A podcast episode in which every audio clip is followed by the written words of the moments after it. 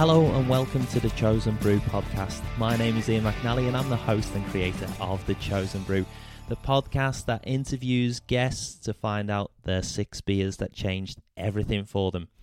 The aim of the podcast is to celebrate great beer, but also to help create some stories behind some of our favourite beers and the people in the industry.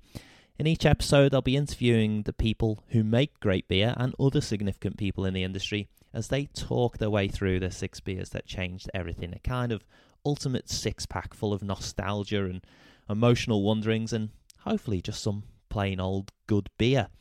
So, the format of the show is simple. Each guest talks their way through the six beers, and they'll also choose their favourite vessel to consume all their six beers and their ultimate beer snack to accompany their beers. Now, in this pilot episode, you'll notice that the premise for the podcast was initially the last six beers you'd ever drink, not the six beers that changed everything. But I thought I'd release this pilot anyway because Reese, as you'll hear, such a great guest, so passionate and knowledgeable about beer. And since settling on the premise of the show, The Chosen Brew, uh, Reese said it wouldn't have made any difference to his choices anyway because he said six beers that were. Um, his formative beers were also the last six he would drink anyway. So, I really hope you enjoy the Chosen Brew and support it by sharing it with your friends and rating on iTunes. You can follow us on Twitter at The Chosen Brew or visit the website thechosenbrewau.com. Once you've listened to the pilot, listen to the first episode proper, which uh, I'll be speaking to Derek Hales, and you can find out what beer he's talking about here. Just special. Um, and it's got all sorts of beautiful raisiny and and um, and complex sort of fl- uh, malt flavors of currants and cherries. But right now, here's the pilot episode with my very good friend Reese Turns. Enjoy.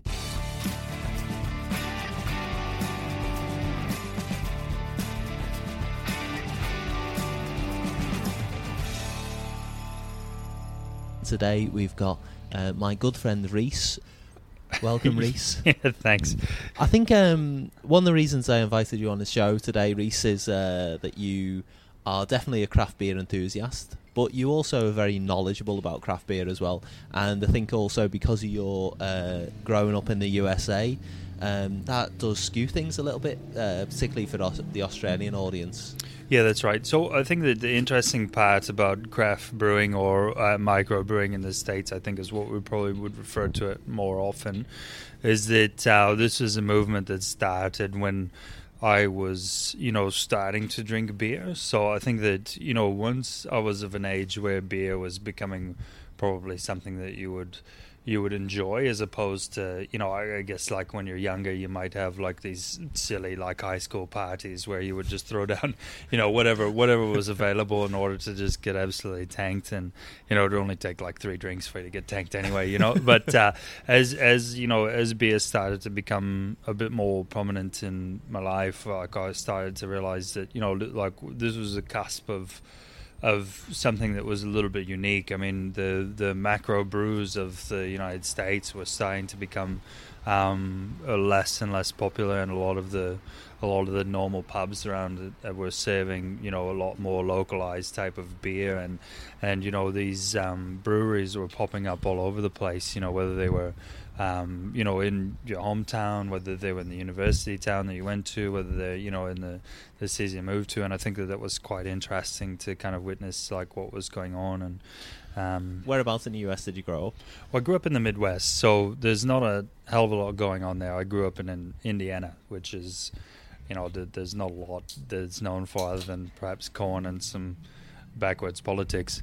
Um, but uh, the the the thing is that uh, it does lend itself towards a pretty strong uh, craft brewing culture. But I think that, as you said, like you know, where you've got you know macro brews moving into like more you know, micro brewed beers or your you know more I guess craft or whatever you would like to call it. I think it's pretty typical of just about anyone that goes through the beer experience because you are generally exposed more towards you know macro brewed beers through you know whether it's you know media or just you know some blokes dad's beers you nick Yeah, from yeah, the garage or something like that you know so Okay, so Uh, uh, growing up in Indiana, and uh, let's let's uh, draw a picture a little bit of. Um, we we're all familiar with uh, macro uh, American beers, but can you? Yes. Yeah, yeah.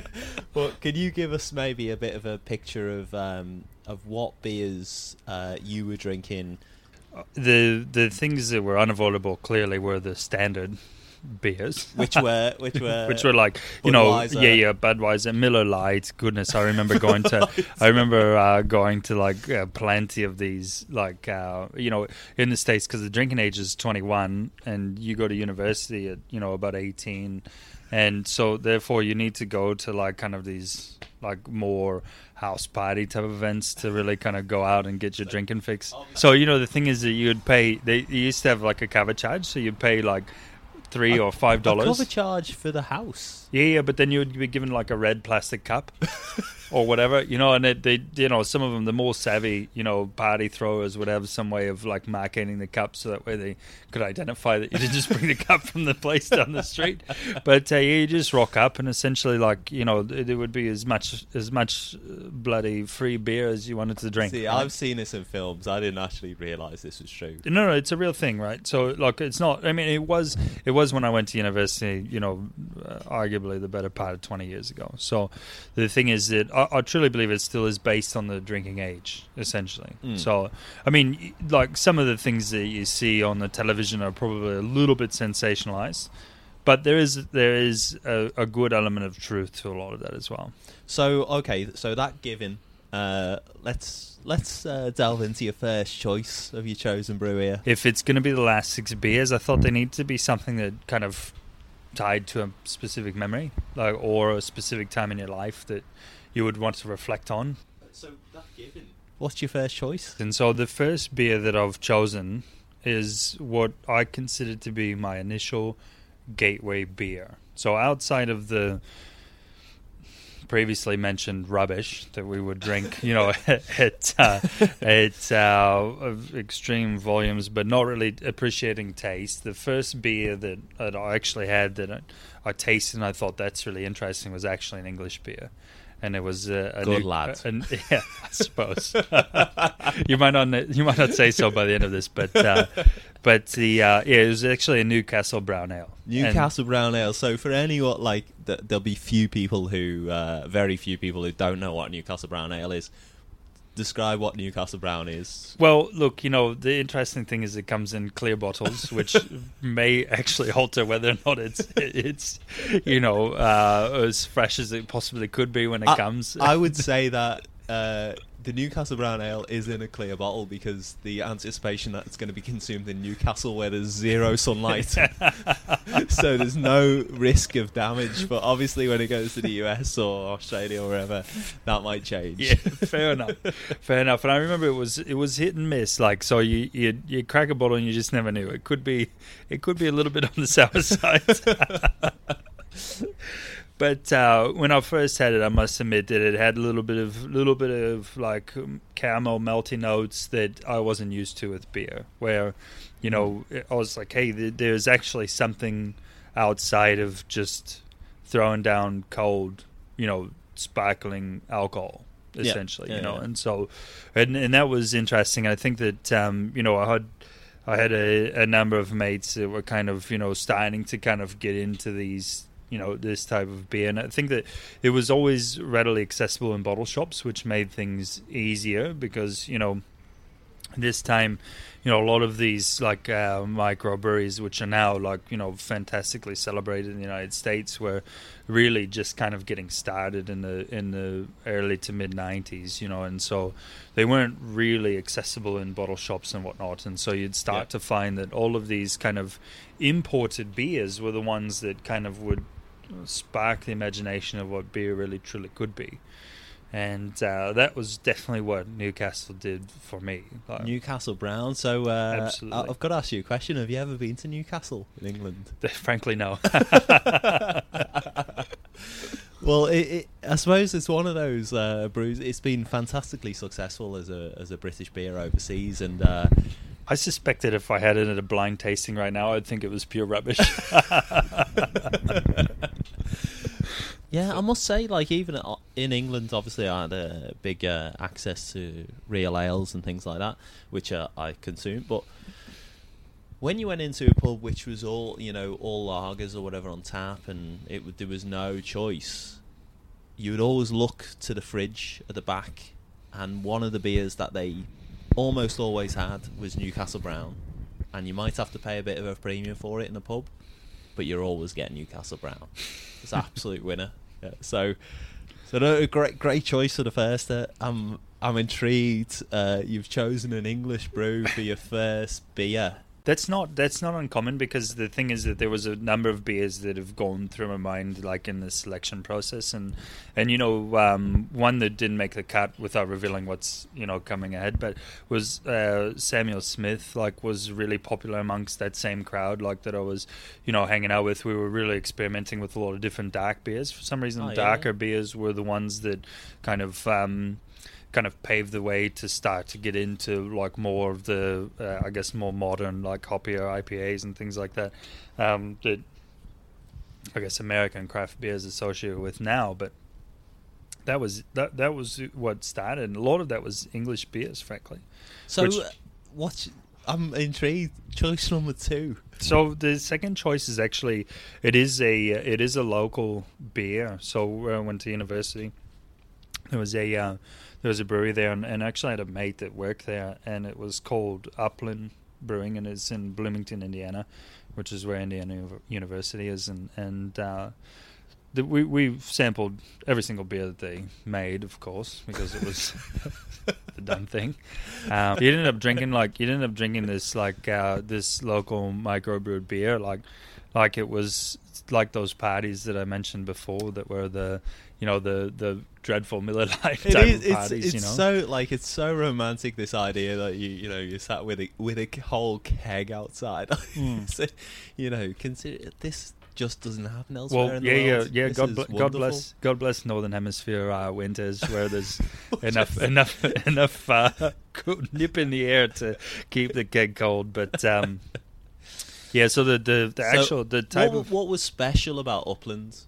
Well, firstly, it was local. The the beer that the, so the brewery was the Upland, but the one that I've actually chose is the Porter, which uh, you know was the one that really kind of it would have been it would have been just a smidgen over five percent probably, and it So give just, us a description maybe of the the Upland porter that you were. Oh, it was absolutely wonderful. It was incredibly um, rich and, and a little bit on the sweet side, you know, um, light on alcohol. So, you know, uh, distinctive from like the stouts that probably had a bit more body. So it had a little bit of drinkability to it and, and um, was, it probably kind of just kind of kept that natural progression from going from like a brown ale moving into a porter and like really enjoying. I mean, I, I enjoyed all the other beers, frankly, but we we had uh, arguably, I'd say, a dozen kegs over like about a fifteen month period. I lived in one particular like house, you know, and, and the thing is that they were they were just magnificent, and we would enjoy them because they were easy to drink, but they had lots of interest. You could drink them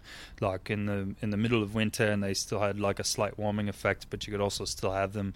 Well, it, like it never got hot. Let's let's be honest. I mean, you know, here in Australia it gets hot, but uh, even in the summertime, you know, it still wasn't like an abnormal beer to have, you know, and so it had these rich, you know, caramel type of notes and things that really kind of resonated with uh, with my palate at the time. So. So tell us a little bit about Upland Brewery itself. Is uh, was was that the only brewery operating in that area at the time, or or was it? uh, Um, there's a lot of competition. Yeah, within within Bloomington at the time, there wasn't a hell of a lot. I think now there's there's a lot more happening around those areas and around university towns.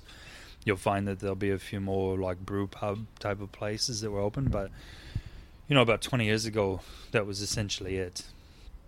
That was it. So so you obviously it's a natural to to cling on. And Upland are still going today, aren't they? Absolutely, yeah, yeah, yeah, yeah. well. yeah. So I, I just went back to the states last year, and yeah, they've got you know it's they've they've gotten a little bit more like uh, I guess you know as you do when you brew beer, you always kind of challenge and and kind of go with whatever the whatever the typical idea of us at the time. But you know, they went they went you know strong with strong hoppy you know IPAs and things like that.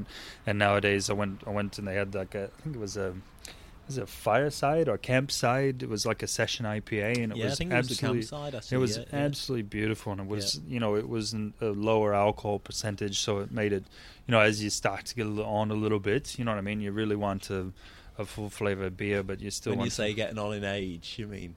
yeah yeah Come yeah. on, go Yeah. on, Reese. Nah. Come on. like but i'm just saying you know the thing is that like you, you don't necessarily need to have the, the alcohol is not necessarily the point of drinking and so i really like the movement of these session ipas that are happening in a lot of these really nice um, us outfits because it, it, it was pushing the boundaries just going you know alcohol percentage you know as many hops as possible thrown in just trying to kind of get it like as bold and as strong pushing the possible, yeah, boundary yeah. and like all of a sudden now the American brewers are starting to exhibit a little bit of restraint that probably the British brewers have had for a very long time. But Yeah. but the thing is that uh, Stiff upper lip. yeah, yeah. so so but the thing is that it's still going very well and strong and and and actually delivering delicious beers and and uh, it's interesting because I did have I did have a bottle of the porter when I was uh, Oh, back wow. at home, but and, uh, and did it did it bring back a lot of memories? well, actually, I was a little bit disappointed because it was in a bottle, and I would have preferred to have it off tap. To be fair, um, O- so only only on a quality beer podcast could you get uh, such pernickety uh, viewpoints, you know. Tell us about your third beer. it's a very thought-provoking question. If you want to have six beers with you, which six would you have? And so then that's when I just instantly went back to where I started to go. Which ones would kind of define maybe turning points in what was going on? And Newcastle was the turning point into actually appreciating beer as opposed to just consuming alcohol. And then Upland was a turning point where it was like, well, there's actually incredible brewed beer within you know a close proximity of where you're at you know and um, you know the next beer that that I've chosen actually is one that's probably a macro brewed beer now but at the time was actually a very micro brewed beer and was was at the like uh, probably the uh, epitome of what an American pale ale was and that was a, a Sierra Nevada pale ale. And this was in the you know in the 90s and and I, I, I had had, you know, so I had uh, after realizing that there was a lot going on, and you know, we had, um, you know, Upland had plenty of different um, styles of beer they were brewing, and I enjoyed all of them, and you know, I selected one based on a memory.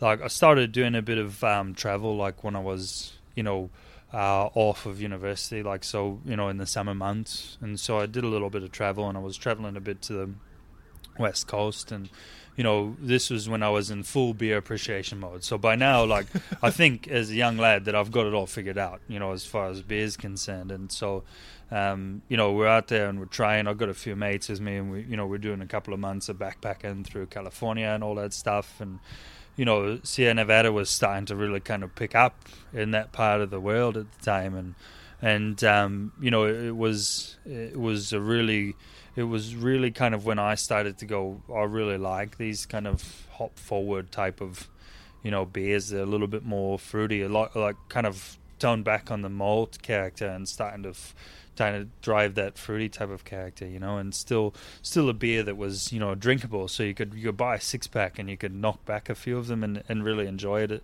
uh, but not um I'm really like Sierra Nevada is is a, an American classic now. Was it a sense that Sierra Nevada would go from micro to macro then? I think that you know, at that point in time, I probably would have never imagined. But I think four or five years later, when I was able to get that beer back in the Midwest, that's when it really started to kind of go. Well, these these type of beers, whether it was, you know, you've got that Sierra Nevada in the United States. What's really popular is this one out of Colorado that's called Fat Tire and they do like an amber ale, they do like a, a, a black ale. Like they're they're they're reasonable beers, but like at the time, like those beers, like I was traveling through some of those areas and like I had them, and then you know a few years later, all of a sudden you're able to get them, and you're realizing, well, this is kind of the transition. What what is you know do you, what do you consider microbrewed beer, what's a Hmm. macro brewed beer, what's a, a craft beer. I'm not really entirely certain. You know, I mean, I guess that, you know, uh, and I, I wouldn't have the answer for you at this point in time, but you know, when you looked at like that transition from being able to get a West Coast beer in the Midwest, like that's that's a powerful thing. When the only other beers you can get from the West Coast are Coors Light or whatever, you know. Is there the case in the US where it's uh, the ales are, are very regional? Are people proud about the regions, or um, you know, for example, are you getting someone in, in Maine in the northeast of America like um, harping on about a Californian beer, or are they? I think that there could be beer specific, but like like anything in the United States, it is very regional. People get very excited. They, you know, uh, pale ales were you know very different in the Californian region than it was in the Midwest or versus the East Coast. You know, and that that uh, West Coast pale ale, that West Coast IPA, you know, those kind of things were significantly different than what they were, uh, you know, throughout the rest of the country. And so there's a distinct regionality to what it was. Like now, nowadays, there's probably a lot more amalgamation and a lot more, I guess, shared knowledge amongst those brewers, and and you know. You know whether it evolves from homebrew and, and you know just tasting all this stuff because there's just brewers everywhere in the United States now. It's unbelievable. But at the time, there was a distinct difference between those different areas, you know. And so the the classic one is that, like, uh, you know, and I'm not entirely certain if you're familiar, but the the ones the beers that I was mentioning before, like Sierra Nevada versus like say Fat Tire versus say like your Goose Island versus you know like uh, they're all they're all just significantly different based on whatever was grown or whatever was there like locally as opposed to nowadays where there's a lot more shared stuff so to speak so Okay.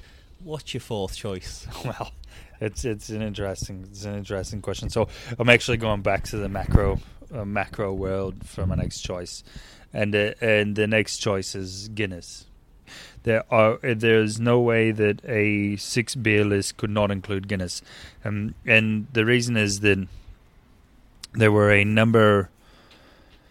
Uh, I guess there's there's a few a few little uh, uh, significant reasons why it has to be. One, I enjoyed the bloody beer, but the the fact is that it's still you know when I when I graduated from university and moved on to the workforce and and was still kind of contemplating what was going to happen. Um, that you couldn't necessarily go into any old pub or or bar and and and get craft brew on tap.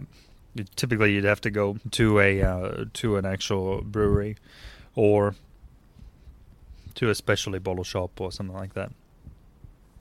Of these things weren't cheap. I mean, uh, and so uh, post university reality of life is starting to set in, and you're starting to have to understand the value of a dollar, and and so therefore, you know, you start to become a little bit more savvy in what you're buying, and and I had a few friends that were probably a little bit, uh, I guess, are behind in their beer palates compared to what I was, and so they were kind of starting to kind of get off the ground you know, and moving into kind of those more macro brewed but international macro brewed beers. So they've got a little bit of interest as compared to the US ones. And so uh, Guinness seemed to be a pretty common platform amongst where we could go out, where we could buy a slab, you know, have a few drinks before we went out, that kind of thing. And So obviously, one of uh, Guinness comes in a number of formats. Uh, I'm not sure Mm. how you were consuming it, but obviously Guinness comes in a can in the, with the widget. Uh, Guinness Draft. It comes in uh, export strength in a bottle. It comes in standard form in a bottle. Uh, so Yeah. what, what was the one that what was the one that really grabbed you? What was the So- one that you were going to choose for your ultimate six? oh, it would definitely be the one off tap. So the one that we used to have in the pubs was by far the best. Yeah. So and, and if you could have it on tap, what would be the one? Look, the export strength was probably my favorite. Yep. The ones we drank the most would have been the can widget, Oh, just really? just because of like the the circle of friends that I was drinking with at the time. You know, like it was probably the only one that would be uh, acceptable for their palates. So Oh, okay, yeah, yeah. so there would have probably been we probably would have had yeah the the can widget you know, from home at the most. If I got my way, then we would get some export strength, and um, the the all the staple was always at the pub to have. And then there was a few specific pubs that we would always go to because you just always have your normal local place that you just frequent. And and they always had it and it was always great. And you could always kind of signal to the bartender from afar so that way by the time you went up to go pay for your round your beer was ready as opposed to as opposed to going up there and well, yeah well uh, I, I, I, know they def- definitely didn't get the Guinness advertising campaigns in uh, Australia. I'm not sure if they did in the US but uh, the Guinness if if anyone uh, listening uh, wants to know about the power of the Guinness advertising in the UK go on YouTube, look up the Guinness because their adverts were just incredible. They were cinematic, um, beautiful things, and their slogan was "Good things come to those who wait." And I think that was very much the case. If you were at the bar, you were waiting. You know, everyone buying the lagers were getting them way before everyone else, and you were the idiot stood at the bar paying a bit of a, a premium to wait even longer. so so Guinness obviously yeah. is, is one of those that it, it's a very comfort drink, isn't it? It's a well, wonderful experience. So yeah, look, the fact is, it's like being wrapped up in a in a nice blanket and, and, and being cuddled to sleep. The one of the the circle of friends of mine at the time called it mother's milk, and I think that that's pretty pretty common amongst a lot of people across the globe. So the thing is that it would be it would be shameful for me not to include it, and and the the time period in my life that Guinness I'll always reflect upon will be that time in my life after university, in between, you know, kind of deciding to go to yet another round of university and before I moved to Australia. Fantastic. Choice Five. So Choice Five is another um, very localized beer, and it's out of Chicago. So I grew up in Indiana, northern part of Indiana, and right outside of Chicago, and so there was a lot of visitation to Chicago. And after after um, university, I ended up uh, moving to Chicago for a while, and and there's a there's a few breweries in Chicago, but the one that um, was the the standout for me was the Goose Island Brewery, which is up on the north side. It's up on Clark Street. There's a, a brew pub up there, and and they're actually starting to distribute their beers across the United States. I noticed that like um, some friends over on the East Coast and things are getting quite a lot of Goose Island beers and whatnot. So it's interesting to notice that like they're starting to kind of shift around the nation as well. You know, well, so they've started to appear in Australia as well, and I think uh, I think the Goose Island have recently been bought out um, by a by a, a, so-called macro brewer. Yeah, it's um, a damn shame. It seems to be happening a lot, doesn't it? So. well, I suppose uh, there is a short period of uh, of time where you get the genuine Goose Island beer in places like Australia, which had never happened before. Um, until they change hmm. the brew, which they say they won't.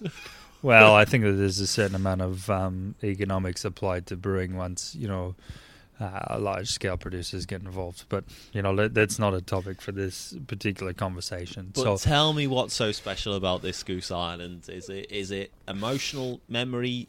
What about the beer? Incredibly emotional. So the fact is that they're they're another brewery that was similar to Upland uh, in that you know you could have sat down, you would have had just about every single beer that they had on tap, but it was the pale. It was uh, they called it a three one two pale, which is the uh, area code for Chicago. So um, in the states, this is kind of a, a thing. You know, you know, you want to know what area code you're from. and so you know it, it, it's it's kind of it kind of ties into that and it was a very easy to drink pale very um, uh, modern american type you know hop forward you know fruity type of pale and the the brew pub is bloody up there near uh, Wrigley Field in yeah, yeah, in yeah. Chicago, which is a, a baseball stadium. And now, I, I'm not not necessarily a strong advocate of baseball, but it's an exciting game to go to the stadium and watch because the crowd gets into it and it's you know it's full action. You know, within the crowd, even though it's not full action on the field.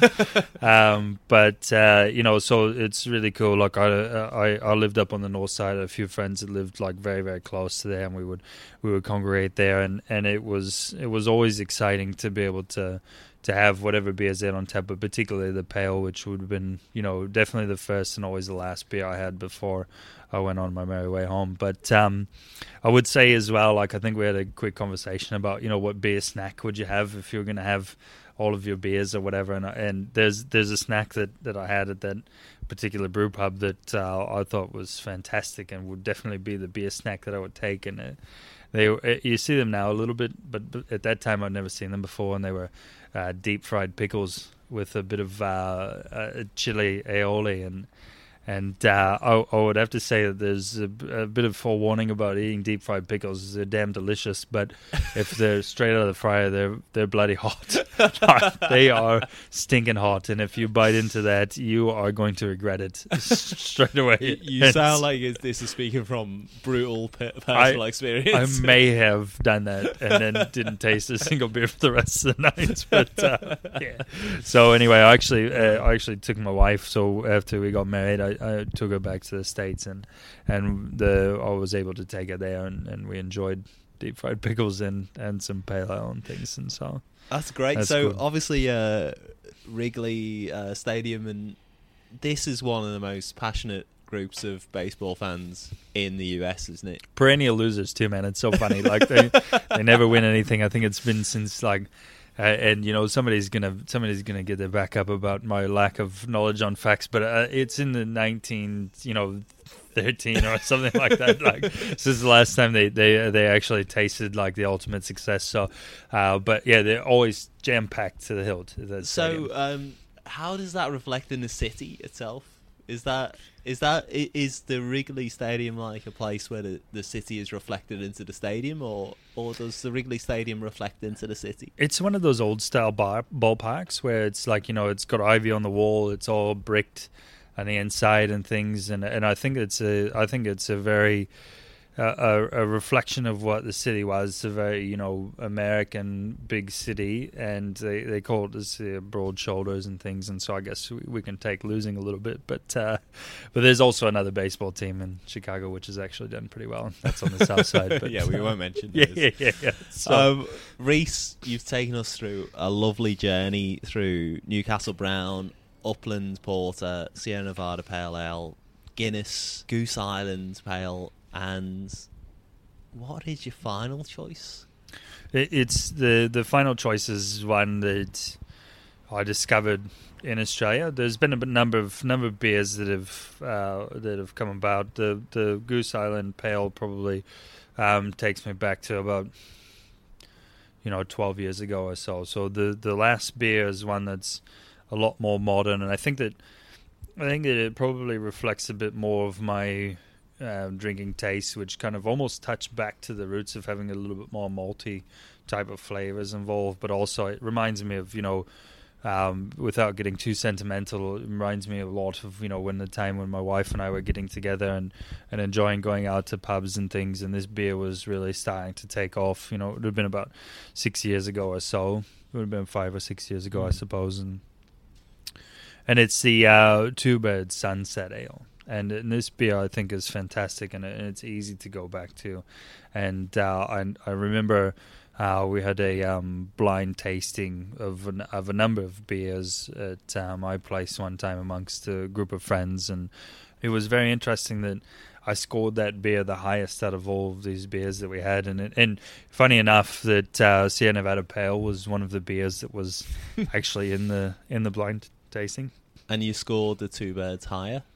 Correct. Yeah, yeah, yeah. But I think by a half a point or so. So for anyone who doesn't know the Two Birds, it's uh, in a place in, in Spotswood, which is near uh, Williamstown in in uh, Melbourne, just outside Melbourne. Uh, it, it's uh, I would say the Two Birds Sunset Ale is a very English style ale. It's uh, mm. a very caramel, malty, toffee um, type of ale. Absolutely. Fairly low in percentage. I think it's about four point five percent or something like that and it's uh, it's a delight, isn't it? It's Absolutely. very balanced, smooth.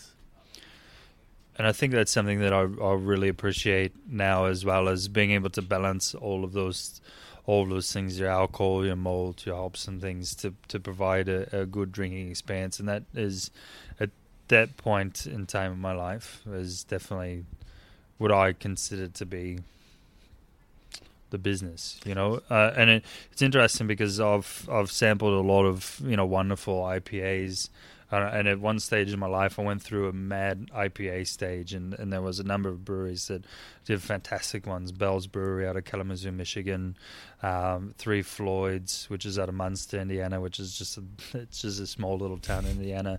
And these breweries do absolutely outstanding creative beers. But I love the breweries, and I couldn't pinpoint a specific beer that would really kind of go yeah, that's what I wanted, and so therefore the, those those breweries missed out, uh, along with a, along with a number of others, you know, and, and I think that I think that's always the kind of way you're going to look at it. If you've got six beers that you have to choose, so you've got to pick them based on specific beers that are going to draw you back to a specific point in time in your life, because otherwise you're only just going to pick the the last six that were the best that you had, you know. So. Well, exactly right. So you've taken us from Newcastle in England, you've gone back to the US, You've gone to California, you've gone to Ireland, back to the US, and then to Spotswood in Melbourne. And uh, I suppose the the last thing is you obviously choosing uh, the deep fried um, pickles to uh, get burned on. I'm telling you, you gotta go. You gotta have a go at the deep fried pickles. and the last question I've really got to ask you is: uh, so these are your ultimate six beers what are you drinking them out of? What's the receptacle, the tankard, the the mug, the the cup, the glass, whatever you're drinking them out of, the can. What's your receptacle that you're uh, taking these beers? Oh, look for me, like uh, you know, I'm a pretty simple guy. Like, it's got to be a, a solid glass mug with a handle that you know just that typical that's it like, the tank the t- yeah, sort of the, the glass yeah yeah the one that like you know you probably you probably have to remove from most pubs from nowadays because people use them as a weapon but you know like that that's it you know it's got a bit of heft to it you know what i mean like it, you got it, it it's just it just feels right. it know? still feels like it's got liquid in it, even if it's empty. Yeah, and also, you know, you feel like you're getting a bit of a workout, you know, as you're going, so you don't feel so guilty about having a number of beers. So well, Reese, it's been fantastic to talk to you on the uh, Chosen Brew, and thank you for taking us through your ultimate six beers. It's been an absolute pleasure. Well, thanks anyway. I'll, I'll be interested to see what other people have to say about this.